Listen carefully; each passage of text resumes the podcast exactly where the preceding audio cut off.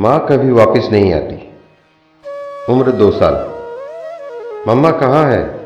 मम्मा को दिखा दो। मम्मा को देख लूँ। मम्मा कहाँ गई? उम्र चार साल। मम्मी कहाँ हो? मैं स्कूल जाऊँ। अच्छा बाय मुझे आपकी याद आती है स्कूल में। उम्र आठ साल। मम्मा लव यू आज टिफ़िन में क्या भेजोगी? मम्मा, स्कूल में बहुत होमवर्क मिला है। उम्र बारह साल। पापा, मम्मा कहाँ हैं? स्कूल से आते ही मम्मी नहीं दिखती तो अच्छा नहीं लगता। उम्र चौदह साल। मम्मी, आप पास बैठो ना, खूब सारी बातें करनी है आपसे।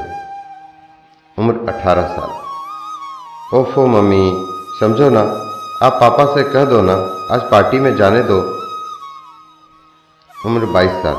क्या माँ, जमाना बदल रहा है, आपको कुछ नहीं पता। समझते ही नहीं हो। उम्र पच्चीस साल।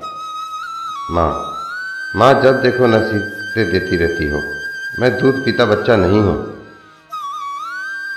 उम्र अट्ठाईस साल। माँ, वो मेरी पत्नी है। आप समझा करो ना।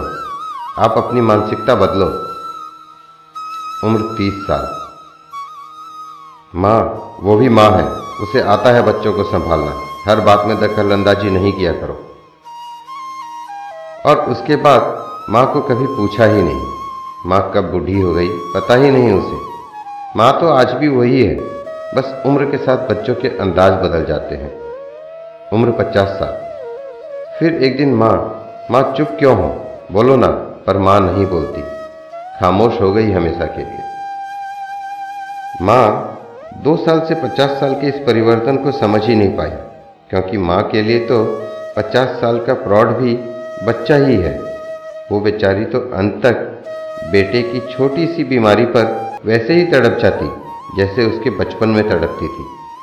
और बेटा माँ के जाने पर ही जान पाता है कि उसने क्या अनमोल खजाना खो दिया।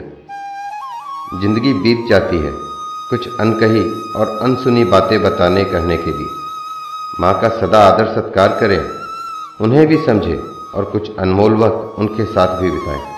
क्योंकि वक्त गुजर जाता है, लेकिन माँ कभी वापस नहीं मिलती। दोस्तों, आगे कहने के लिए मेरे पास कुछ शब्द नहीं है। अगर आपको अच्छी लगे तो लाइक शेयर एंड सब्सक्राइब कर दें। धन्यवाद।